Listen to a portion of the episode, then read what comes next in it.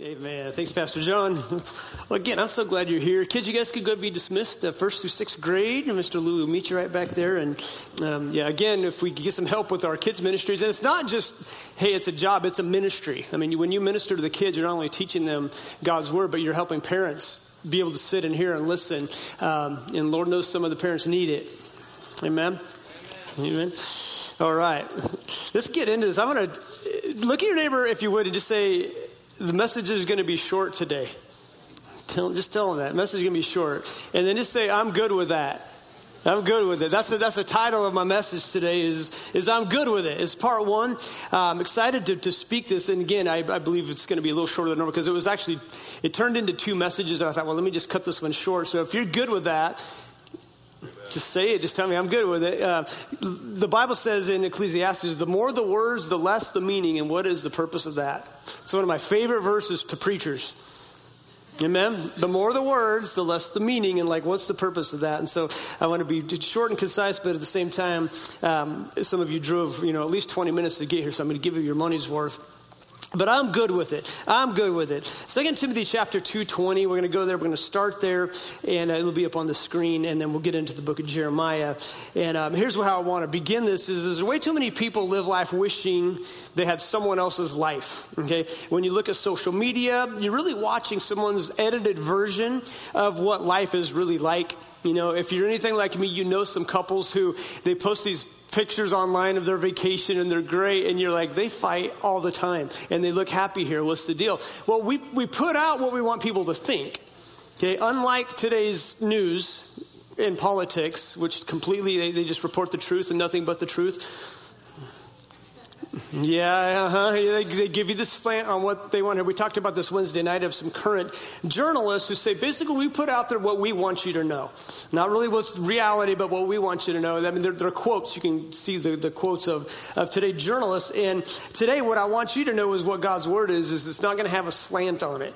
I don't want my slant. I don't want my opinion. I want what God's word says. Um, and I believe, again, God spoke some things to me that are going to help us today. But, but social media, we give you this false idea of what someone's life is like, and we know that, that reality isn't always what you see.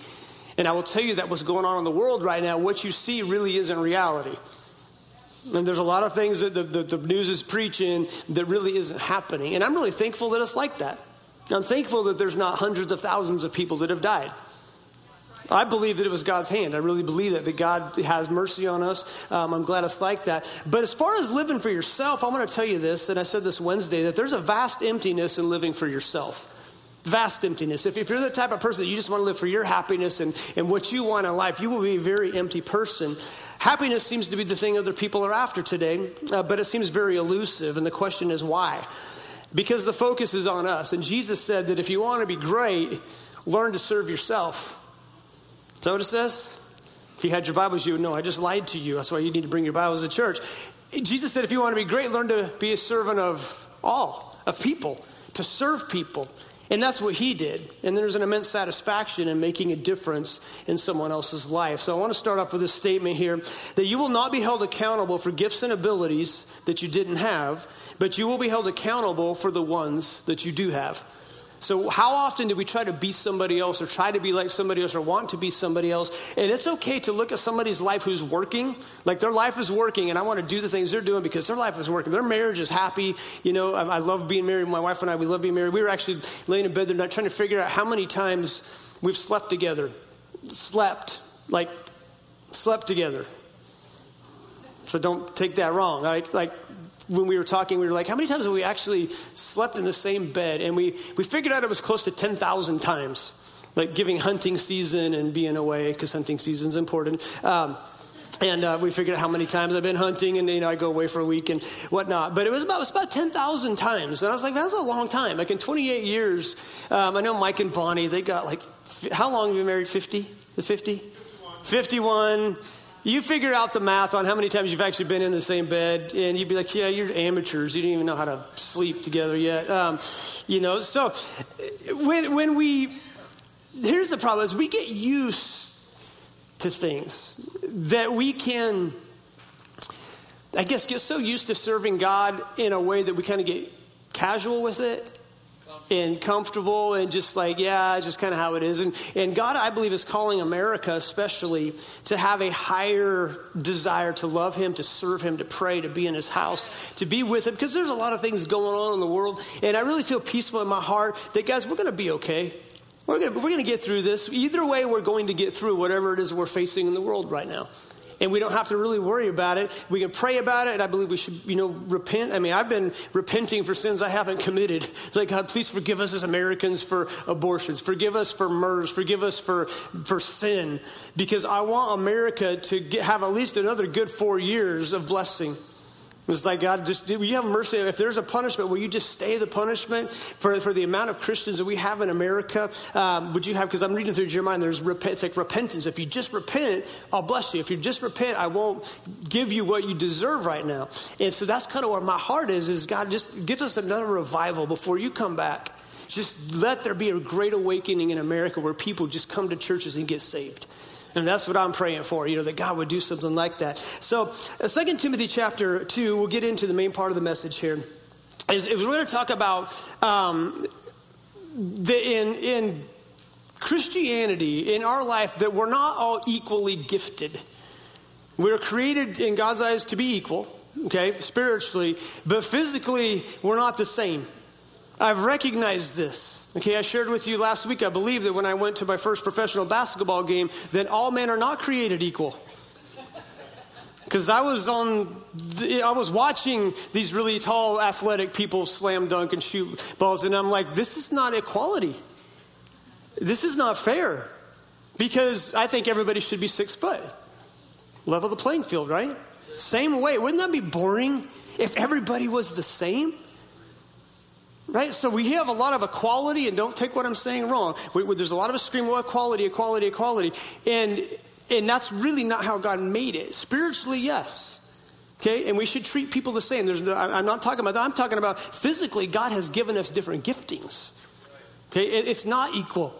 Matter of fact, if, if, you've been following my Facebook at all, Travis and I, he buys these motorcycles that need work, and we tear them apart and fix them up, and, and, and it's been fun project for us to do. And that's kind of what God does to us. He looks at us as like a fixer-upper.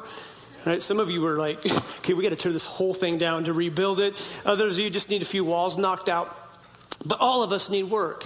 Okay? All of us need work. But here's what I've discovered.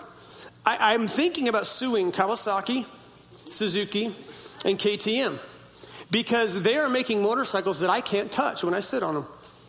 Like my feet do not touch the ground. And I think that's unfair. I think it's discrimination. What do y'all think? Should we just sue them? Right? Yeah, so it's discrimination, right? They're not making bikes that short people can ride on.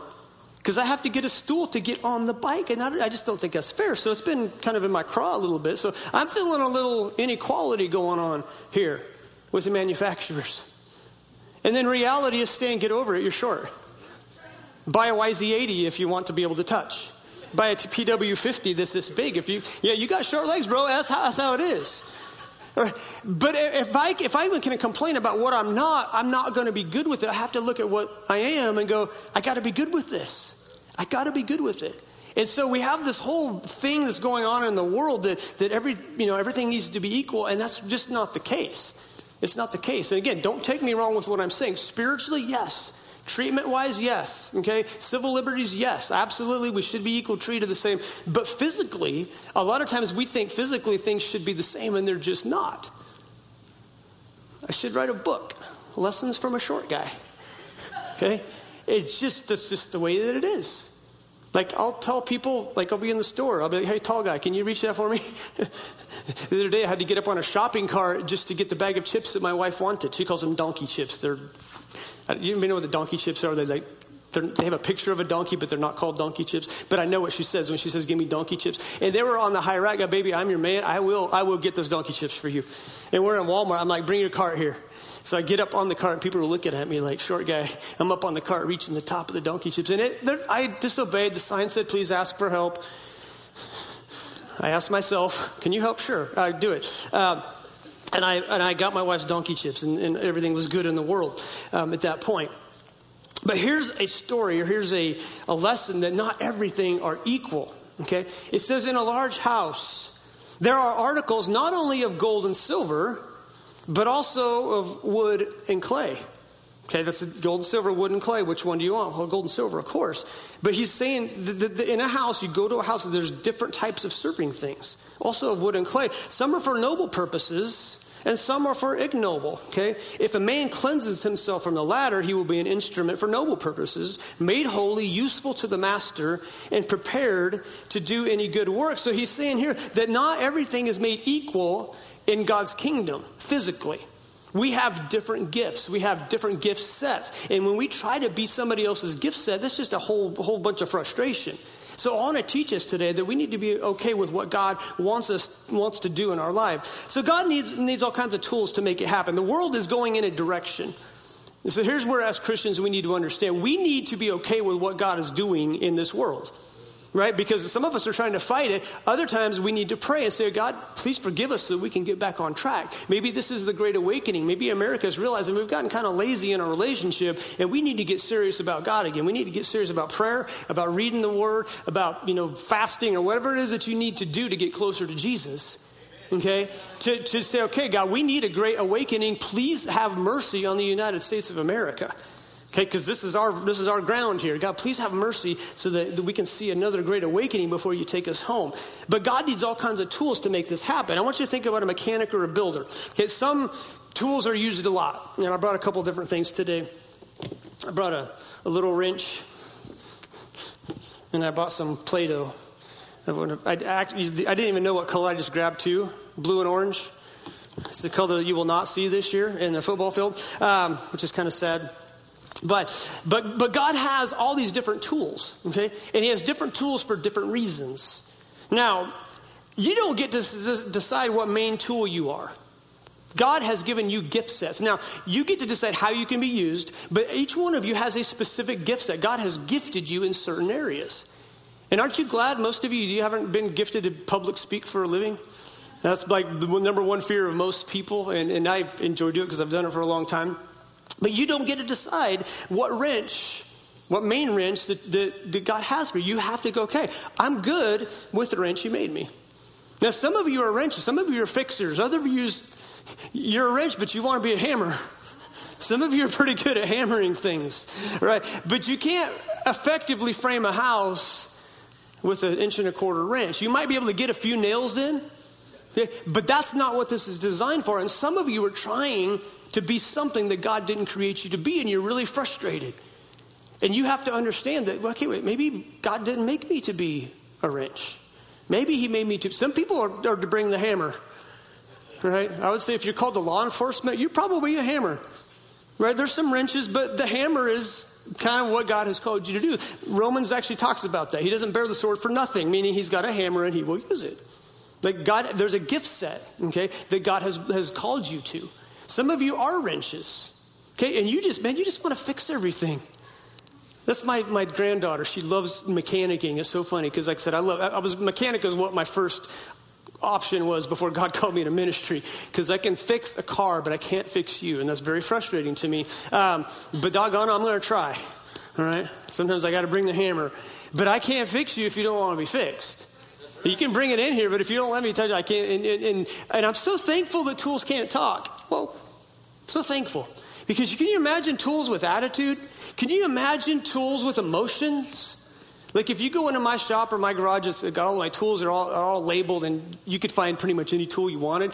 But can you imagine if, if I walked in one day and I needed a 12 millimeter wrench, so to speak, and, and the 12 millimeter is like, you know, you haven't touched me for a week, so I ain't doing it.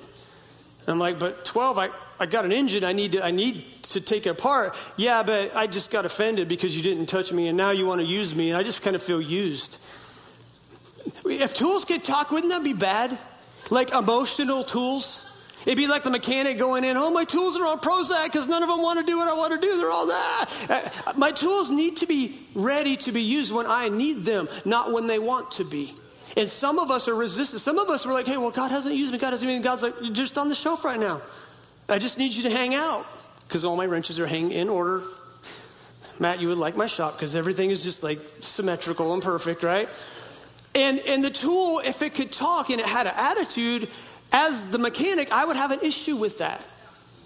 I would be like, I, I didn't buy you just to use you when you felt like being used. But some of you are like, now you're on the shelf, you're hanging there, and you're like, uh, I'm, I'm going to be used, okay? I'm going to be used. Imagine my tools talking like I walk out to go to work, and they're like, hey, we're going to build something right now? Want to fix something? Like, no, I can't, man. I got to go to work. Oh, come on. You always say, if tools could talk, I wouldn't have any. Um, I would be like, get out of here. Tools can't talk. Can imagine a 12 millimeter wrench spending his time wanting to be a 14 millimeter socket? But you're not made to be a 14 millimeter, you're made to be a 12 millimeter wrench. And when we were putting the cylinder head yesterday on Travis's motorcycle, we had to use two different 12 millimeter wrenches because the Craftsman has got a thinner box end that would fit in where we needed and the other one didn't. So we had to, to use different wrenches for kind of the same application. And, and, and the Craftsman was like, I can't remember the brand of the other one. He's like, hey, bro, I can fit, you can't, so I'm better than you. And the other one's like, well, I'm shinier than you. And the craftsman's like, well, I'm a little more dull because I've been used more than you. Can you imagine my wrenches fighting? And I'm trying to fix something. I'm like, guys, this is what the church can be like sometimes. Is, is we can fight over crazy things. When God's like, I just need you to get along so we can get something done here. Amen. Focus on the right things. Tools arguing as to who most useful, and, and that would be a crazy thing. So here's what the 12 millimeter wrench needs to have. He needs to have an attitude is, I'm good with it. I'm good with how you want to use me. I'm good with hanging on the, the, the, wrench rack until you need me. And that's how we need to be with God. Is God, I'm good with how you want to use me. And if it's once a week, if it's once a day, Lord, I'm yours. I'm good with it. So let's get something straight here. We've got to lay this foundation. When you give your life to Jesus, here's a question you have to answer Whose do you become? I, I give my life to Christ. Whose do you become? You become His. You need to get this down in your mind. Okay, when I give my life to Him, I become His, not partially, not just when I feel like it. I am His completely. I am the tool that God saved. He says, okay, because you know me, I pick up wrenches off the road. I'm always picking up tools. Um, and and it, the tool has a purpose. The tool has a purpose and it needs to be ready and willing when I need it. I need to be good with who God made me to be. So I become His, I become His property, so to speak, because I have a better term for that. But when I become His property, I give Him ownership of all that I am. And when he owns me, the only thing that it does is benefit me. Why? Because he takes care of me. If he owns me, he takes care of me. How many of y'all drive a company car? Anybody drive a company car? I know a few of you drive a company car. Okay, who pays for the fuel of that company car? Who pays the insurance? If it's damaged for the most part, who pays for it? The company, right? It's the company car. Now, there's some exceptions, but most company cars are owned by the company. You just get to drive it and they pay for everything. And that's like being a Christian. Is when I give my life to Christ, I have to believe that He's going to take care of me. That he is going to fill me, that he's going to pay the insurance, which he already did. It's called fire insurance. Jesus paid for that on the cross. Amen. He, he, God pays for all that. So, as a Christian, if I live my life as if I'm a part owned by God, I'm going to try to take care of some things myself that I'm not equipped to take care of. I have to say, okay, when I give my life to Christ, everything in my life belongs to Him. Okay, when I'm His, He takes responsibility to take care of me in all things. It also gives Him the right to use me as He wishes. And some of you are frustrated because you're not. You're like, I just, I don't, I don't know what God has for me. Can you be kind? Yes or no? Can you be kind? Can you be nice? Can you smile? Yeah, this week again, I'm taking my mask off or, or, not putting it on when I walk in the store because I tell the people that are the mask, not mask, what do they call the mask? No, I won't say that. Um, yeah, the, the, they, they're the enforcers. Like, I smile at them and I said, because you needed a smile. I have yet for somebody to say, get your mask on, boy. Okay, they, they're like, thank you, I needed that because they get a lot of grumpy people. So I like smile because you needed a smile. And it actually has been a pretty funny thing for me to do. It's also, I can be a little bit disobedient and get away with it. Uh, no, I don't want to do that. Well, maybe. I might have just lied to you a tiny bit. I walk past the sign and then I smile. All right? It's like a kid. You know, kids can get away with stuff if they smile at you. If you have grandkids, especially, like they have grandkids. So, God can use me as He wishes. Whatever He wants me to be, how He wants me or how he wants to use me as a master mechanic would use a tool. I need to be good with it. And what I want to tell you today is there's actually freedom in this. There's freedom in saying, you know what, I'm God's. All I have to do is please him. The expectations for myself, the expectations from other people, they really kind of take second place to what God wants for me.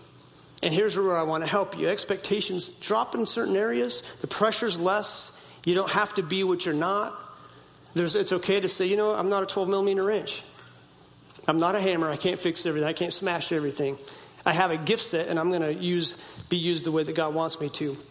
Think about professional pitchers. If you're into baseball, professional pitchers are not hired to be great batters. Their job is to do what? Is to pitch. And if they spend a lot of time in batting practice, which they, they do a little bit, but not a lot, they, they do enough. But if they spend all their time in batting practice, they at best would be below average. what do they spend their time doing? Pitching, okay? Some of you are, are pitchers, or you're called to pitch, but you're trying to be great batters. You're trying to do some things that maybe God hasn't quite called you to do. That. Now, I believe you should excel and, and do the best you can in every area you put your heart to, but you have to understand, guys, as much as I want to be able to touch flat footed on the motorcycles we have, it's not going to happen. I prayed already for my legs to grow again, it didn't happen. Just how it is. I have to be good with it. So let's go to Jeremiah We'll, we'll finish up with this. And when I say finish up, I'm not saying it's short. I'm just saying we'll finish up. Jeremiah was called as a young man. We talked about this last week. He was a young man that God said, I'm going to use you. He's like, I'm just a boy. You can't use me. And, and never tell God that he can't use you because of your situation. Never tell God he can't use you because of who you think you are. Don't you think that if God says, I want to use you, that he sees something in you you don't see in yourself? That's a question. Yes or no? Absolutely. God sees things in you that you don't see. He wants to use you in ways that you, you're like, I'm not sure about that. But if God is the one that's asking you, He's the one that knows what gift sets that he's, that he's given you or that He can give you. Don't ever tell God that, well, I'm not good enough. And God is like, yeah, that's why I sent my son. Of course, you're not good enough. But through the blood of Christ, you can. Now, I have in my Bible, I keep a tea bag in there. I use this to mark where Jeremiah was at. Uh, because really, the Bible to me is like a tea bag. The more I get into it, the more it gets into me. Okay, the, the, the, richer it gets. The richer it gets. I want God's word to be rich in me. So here's what happened. Here's the story. It says this is the word that came to Jeremiah from the Lord. Now God's talking to him, and again, Jeremiah's got this when he was younger. Like, God, I'm a realist. I'm little. I can't be used. My, my granddaughter, she's a realist. Okay, I love Michaela. So much fun. And, um, and, and, she, the other day, was going up to my, my mom and dad's ranch. And, and I said, Hey, catch a big fish for me, okay? And she goes, eh, I'm going to catch a medium one. It's like, where did that come from? Right? I'm going to catch a medium one. Well, what was she saying? She's like, I know reality. Okay. She knows there's a few big fish in the pond, but for the most part, there's just medium ones. And I was like, Michaela, okay, I, was I just laughed at her because of her just realistic point of view. But guys, don't we do that to God sometimes? Don't we do that to God sometimes when He says, Hey, catch a big one. You can do great things. And we're like, Eh, I'll probably just catch a medium one. Is there a point there that we limit really what God can do or what God wants to do by our, well, I'm just a kid. I, I, will just catch a medium one. And God's like, no, there's some big ones in there. Now, I need to teach Michaela, okay, when I say you need to catch a big one, she's like, I'm going to catch the stinking biggest fish in the whole pond. Dad, uh, Grandpa, you know me. I'm going to catch the biggest fish. But, but she was a realist. And oftentimes, reality can stifle our faith. Okay, because if it's real, then it doesn't, we don't have to have any faith. And some of you today, right now, I hope God just talks to you if it's you, that you're limiting God as to what He can do in your life because you're too much of a realist. You know, God, I'll just catch a medium fish. I'm good with that. And God says, but I got more for you. I got more for you. I believe in you, son. I believe in you, daughter. There's more for you. You can catch the biggest fish.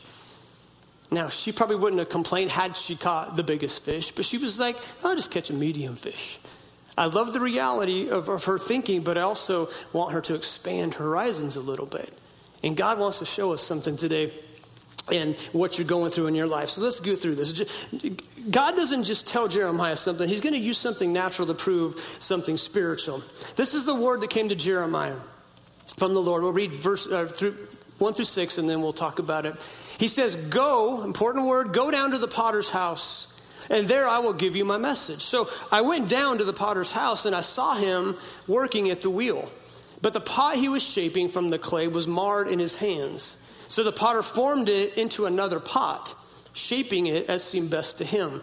Then the word of the Lord came to me, O house of Israel, can I not do with you as this potter does, declares the Lord? Like clay in the hands of the potter, so are you in my hand, O house of Israel. Okay? And we'll stop there next week. We'll, we'll continue on. But I want to go through some things here that I learned um, the last couple of weeks I was studying this. Number one, what, is, what does God say Jeremiah to do? What's he telling him to do? He says to go.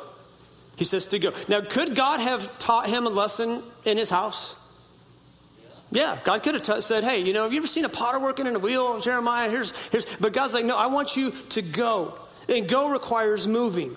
God's like, Jeremiah, I have something to teach you, but I'm not going to do it where you're at. And this is where I think the message is going to get good for you. God is going to do something, but not where you are right now. God has to move some of you to a certain place to get a different perspective, okay?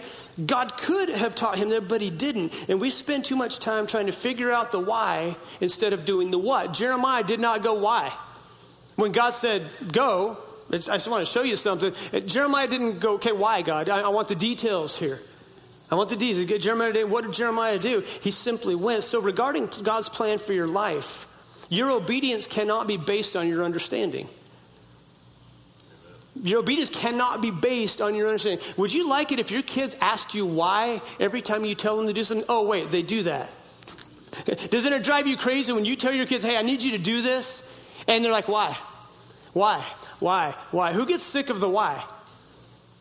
You tell me, I'm going to give you the what if you don't do what I tell you. Right? The what is a stick, you know, or a belt or something, or I'll take your phone away. That gets them these days because that's like their heart monitor. If you take a especially a teenage girl, you take her, her phone away, the heart will stop. It's like the thing that keeps the beating going. So phones can be a great thing. Who pays for the bill? Most of the time you do, right? So you have every right to take that thing away whenever you want. I just set some of you free. You have permission to take what you pay for away from the child whom you own. That's not that kid's phone. All right? They think it is, but it's not. Sometimes you need to do it just to let them know who's boss. Just pull that thing away. Watch him start salivating. What do you want me to do? Okay, it's a, it's a good thing to punish him. So he went, okay? You may be at a place in your life right now because the place had a purpose. Okay? We said that the place had a purpose. But if you, I, I missed something, sorry, Dan. Your obedience cannot be based on your understanding. The, the question here is why? Because if God gave you every detail of, of the destination, you would never leave the garage. Sometimes God says, get in the car put it in reverse. I just want to tell you something. Okay, God, where we going? I'm not telling you. Because if I told you every detail, you would not go. You'd be like, no, I'm good right here. Right? Am I right? If you knew every detail of the places that you started out at and the place that you ended up, if you knew the details in between, how many of you would have went to where you were supposed to go? Most of you would be like, no, I don't want, don't, I'm not going to do that. I don't want to do that. Some of you get married and you have this idea that it's going to be like everybody else or, or like nobody else. Like, we're never going to fight or everything's going to be great. And if, and if you had a taste of reality that marriage can be hard, that there can be tiffs, my wife and I, we don't fight, but we get into skirmishes sometimes. Okay? It's not a full out battle, but there's a skirmish. If we knew the things that we had to face in marriage besides the fun stuff, some of you would never get married. Some of you wouldn't have children if you knew what it took to raise that poor kid. Right? You see, even the kid agreed with me back there. They're like, yeah. And, and we would be like, this is too hard. But God doesn't give you the details. Why? Because there's danger in the details. There's danger in what you know might happen. You're like, okay, I don't want this pain. I don't want, I, I know there's a purpose, but I don't want the pain it takes to get there. I'm all about the baby, but the birth process, that's no good. Who's all for surrogate mothers if you've had roughly, right? You'd be like, yeah, somebody else can have it and then I'll enjoy the child. Then I'll have somebody raise it because they scream at night and I never get any sleep. I, I just want the fun, cute thing and then I want to give it back until the next day. That's not how it works, is it? That's not reality. And God is not going to show Jeremiah everything here because Jeremiah may, may never have put it in drive. So, regarding the potter's house, again, the place had a purpose. And the place that you're in life right now, you may not understand it. But you have to know what we just talked about in the last section was if I am God's, I don't need to understand it. I don't have to understand it. All I have to do is trust that God knows what He's doing with me. I have to believe that. That's the only way I'm going to sleep well at night. So the going was the first step in the learning. I said this Wednesday, I'll say it today. A change of location is required to get a different perspective. A change of location is required to get a different perspective. Some of you have moved from the wonderful state that's on fire now that I shall not name, and we're glad you're here because you're going to get a different perspective on how people treat each other. Idahoans pretty much like people. Like when you put your blinker on, we don't speed up, we slow down to let you in. That's how you know who you're following. Okay? If, if, you, if you put your blinker on and they speed up so you can't turn, you know where they came from. It's true. They didn't come from Hawaii, did they, Mark? Okay, Hawaiians are the same way. They'll let you out. You put your blinker on, they'll let you in, they'll wave. Because it's like, it's like chill. Idaho and Hawaii are very similar, okay? So if you did come from that state that's on fire that I will not name, just drive like an Idahoan. Matter of fact, they'll think you're a native if you just wave them through. No, come on, go, go, go ahead. You cut me off. It's cool. It's cool. No, you didn't blink. That's fine. I'm not in a hurry. That one gets me. All right, you didn't blink. I just, if you at least blink, I'll let you in. But if you don't blink, you just want to cut in. the Californian rage, uh, rages in me because that's where I was born. Um, that does come out, still there. And it's like, oh, you cut me off, but it's okay. It's all right. We make a big deal about some things that aren't. So he, he, you have to change location to get a different perspective. Now, this is why I'm a firm believer, and I'll say it even more these days, is you need to be in church. You're here. You're online. But, but I'm going to tell you something. If you're online and you plan on staying online the rest of your life, I'm going to tell you this. You will dry up a little bit. You will. Because there's something about coming to the house of God. As a matter of fact, it's a mandate. Amen. Forsake not, this is King James because that's how I learned it. Forsake not the assembling of yourselves together, as some of you are in the habit of doing, but all the more Okay, as the end times are coming, you need to be in church. Why? Because there's a place that we can gather together as a family. We're all going through a lot of struggles, going through a lot of stuff, and we come and we worship God, and it's an experience that you cannot get online. You can't. It's just it, there's just a difference because the Spirit of God is here. Where two or more are gathered, what's God say? There I am in their midst. There's a presence of God here. There's something different that happens when you're together with your church family. Something different that happens during the worship time. Something different happens um, in the message. And again, we do online, okay, because there's people that can't make it, people that are at risk, or people that are, you know, they, they just can't get here. And that's a great ministry. But, but all the more important for us to be in the house of God as we see this world going in a weird direction that we need to be together. Why? Because I don't know of anybody really that if you go to church with a heart to say, God, teach me something, that you leave the same that you came in. When your heart says, Lord, just do something in my life today. That you come here not as a critic, but you come as a, as a just God, do something in me. Not, hey, what's Stan going to say today that I can criticize? Guys, you can find something every time I open my mouth. You know me, right? to go, oh, he shouldn't have said that, he shouldn't have said. Well, what about the things that were said that were good, the things that you do need to hear? So here's what he did. He says, I went. Jeremiah says, God said, go, so I went. And a good son goes when told. And he's watching the potter do his thing. That's where the Play-Doh comes in. So Jeremiah goes down to the potter's house. He's not really sure what God's got for him. And so he looks at the potter, and the potter's just working the, working the clay a little bit, making this pot. And Jeremiah's just kind of chilling, just watching him. So I went. And here's what I don't think, and this is what's kind of new to me in, in study because I've read this, this story a lot of times. But this week, as I was like praying and saying, "Hey, God, show me something," I never saw this before, so I want to share this with you. Some of you may have seen this, but I never saw this before. That I don't believe that the potter knew what was going on. So I've never heard a sermon preached about the potter. It was always about Jeremiah seeing what the potter was doing. But think about the potter. He gets up, and this is his livelihood. This is what he does for a living, and he's probably good at it. And maybe somebody made this order and he's making this thing, the wheel spinning and, and he's shaping it and he's thinking, man, this is going to be great. And all of a sudden, some angel sticks his finger in the clay and it goes flying off and he's like, what? What? The potter, I don't think, heard God's voice. I don't think God said, Hey, potter, I'm, I'm, I'm going to have you make a pot today because I want to teach Jeremiah something. And so, as you're making the pot, potter, I'm going to mess it up. And I just want you to make something different out of it, okay? I don't think that conversation ever. This potter got up and just had in mind, this is what I want to make, this is what I'm going to do. And he just goes about to make it, and it didn't turn out the way he thought. How many of you are the potter today? That you're just doing your thing, you're trying to do, and, and, and you're like, this didn't turn out the way I planned. This, this isn't what I envisioned. My life, my situation isn't what I thought. Well, now the potter has this decision to make. Does he bring the hammer?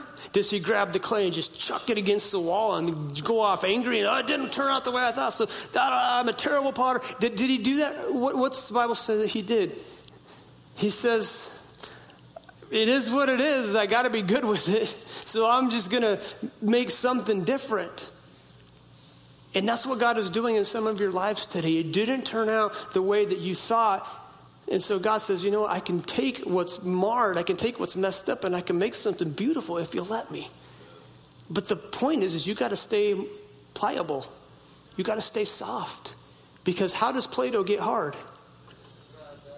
How does it dry out? It's when it's left out. When it doesn't stay in the place that it's intended to stay when it's not being used. And when you just get away from God, when you get away from the Word, when you get away from prayer, you, you don't dry up quickly, okay? Now, we know the thing with Play Doh and granddaughters is that they get easily distracted elsewhere and they'll just get up and leave. And you're like, hey, sweetie, you need to put your Play Doh back in the container or it'll get hard. But it doesn't get hard in a matter of seconds, it gets hard over a period of minutes. See, our hearts don't get hard toward God over a matter of seconds, it's, it's a slow fade, it's a slowness. And we need to stay where God wants us to stay, to, to be moldable. Amen. So this potter, he goes, okay, I got to reevaluate. I got to, I had in mind what I wanted, didn't go the way I planned. Now what? So, my question for you at this point is Are you at this place that the potter is at? What is it right now that's just, just not turning out the way you thought, the way you planned? And what are you doing about it? So, the potter does next is really important to the end of the story. He didn't give up. He didn't get angry. He didn't really get discouraged. Was he frustrated? Sure, he was. He's a potter. I mean, he, again, this is, I'm making this thing. Ah, okay, now what? Now what? Well, maybe I can make something different. Maybe I can make something that, that can be useful as well. He didn't throw it out, he simply faced reality. See, I don't get it, but God's in it. Some of you need to hear that. That may be the one phrase that you take away from today's message is I don't get it, but God's in it. And I'm good with it. I got to be good with it. Why? Because it is what it is. He comes up with a different plan. And he's like, I'll just do the best with what I have.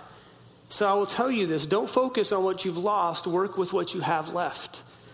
Because we can get so focused on what we don't have, we can be so focused on the wrench that we're not, that we're not used to, to do what God has asked us to do. And it might be a hammer, it might be a saw, it might be a nail gun, it might be something different. But we can get so focused on what we're not that we actually don't do what God has asked us to do. Okay? What is it that God has asked you to do, and are you doing it? So here's what Jeremiah does. Okay? He's watching, he's learning. The potter does what he's supposed to do, he changes it. Let me ask you a question here. If you have kids, what does it make you feel like when your kid has a good attitude when you ask them to do something hard?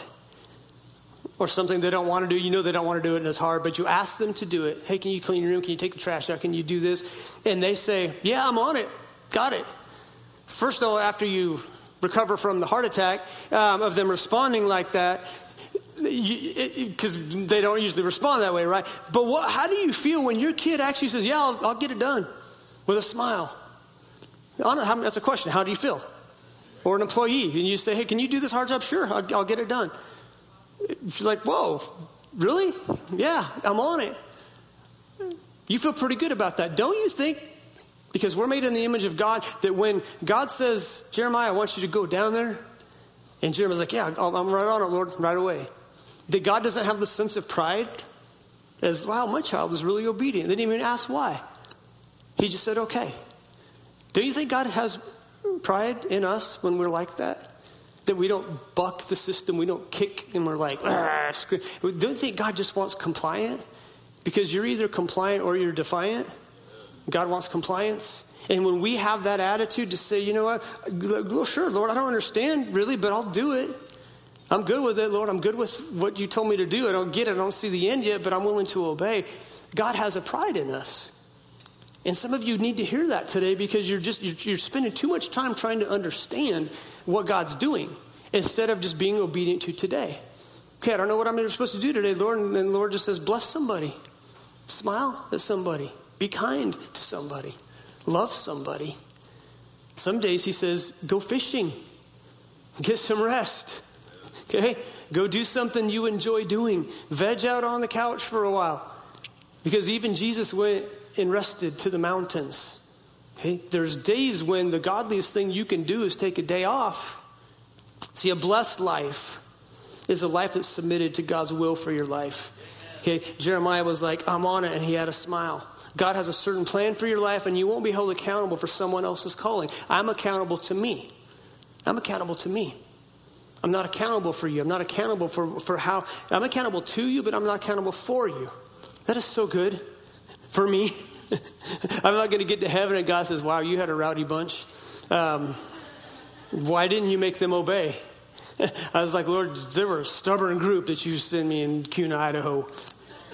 God says, well, that's why I sent you, okay? But the good news is I'm, I'm accountable to you, but not for you. I have to tell you the truth, but whether you do it or not is up to you. But don't live your life trying to be someone else. The problem with trying to live someone else's gift set is that you'll be disappointed most of the time. I can't be what I'm not.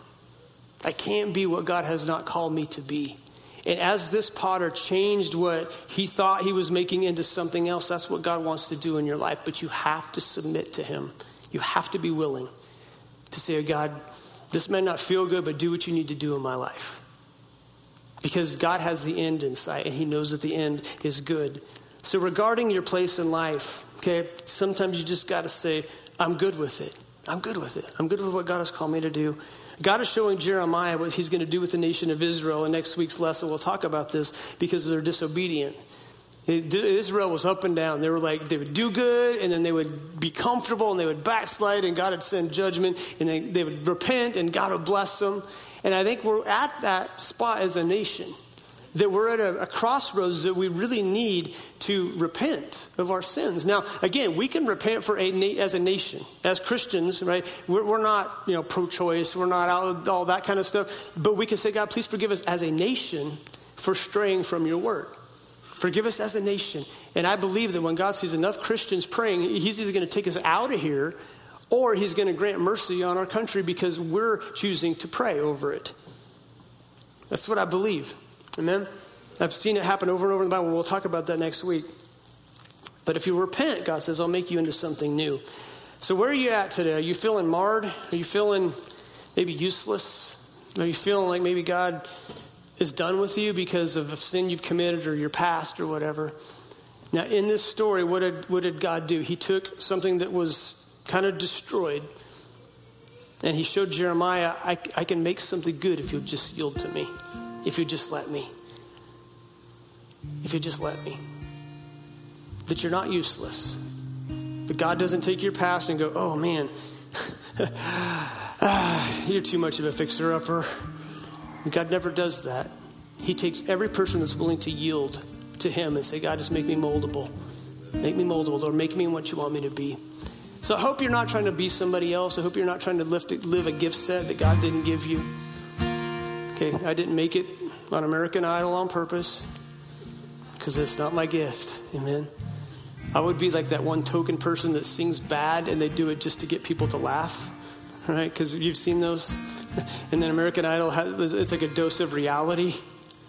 Because the grandparents, oh, you did great in the recital, and Simon's going, you kind of stink. You need to stick with whatever it is that you do. God is gentle, but He will always, always, always, always turn you into something beautiful if you let Him. He will. Amen. Does this help anybody?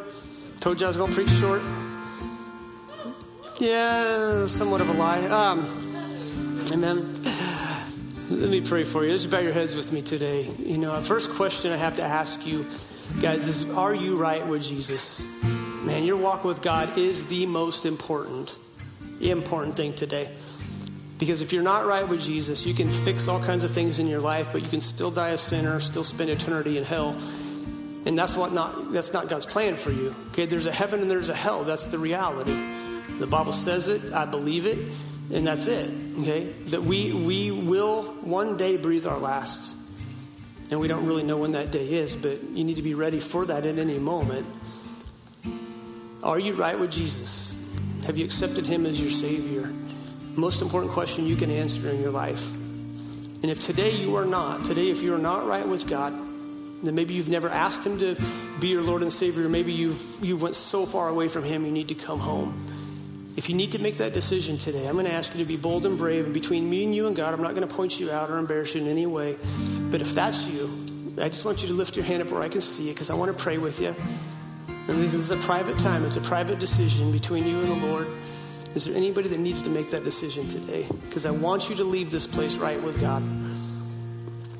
Okay, all right, don't see any hands. Now, there might be some people online, there might be some people here today that are just afraid to, but it's a simple prayer of just recognizing that I'm a sinner in need of a Savior. And it's a prayer that's something like this Dear Jesus, I believe that you died for my sins, and I ask that you would forgive me of my sins. Come into my life, be my Lord and Savior. That's how easy it is to become a Christian. There's no waiting period, there's no background check. you know that God doesn't need to do a background check on you, He knows. He knows our background. There's no sin that you can commit that God won't forgive you of if you simply ask Him. So I want all of us to leave this place today, first of all, right with God, that we are right with Jesus, that our heart's in the right place. Secondly, that we would leave saying, God, I've been some, there's been some resistance and maybe some misunderstanding as to what I need to know in life right now, but God, I'm good with where I'm at. Different perspective that you need, different way to look at things. Amen. Lift your heads up and look at me. Let me close you. Be, be moldable today. Be moldable. Amen. Be moldable. You give me good amen, I'll let you go as if I have the power to make you stay because you can get up and walk out anytime you want. It's your church. Uh, amen. Amen. Let's stand up. Let's just close in a quick song. Thank you so much for being here today. And uh, just loving each and every one of you. Even if you're a first timer, I love you. Thank you for being here. Pastor John, lead us in Amen. Come on, friends.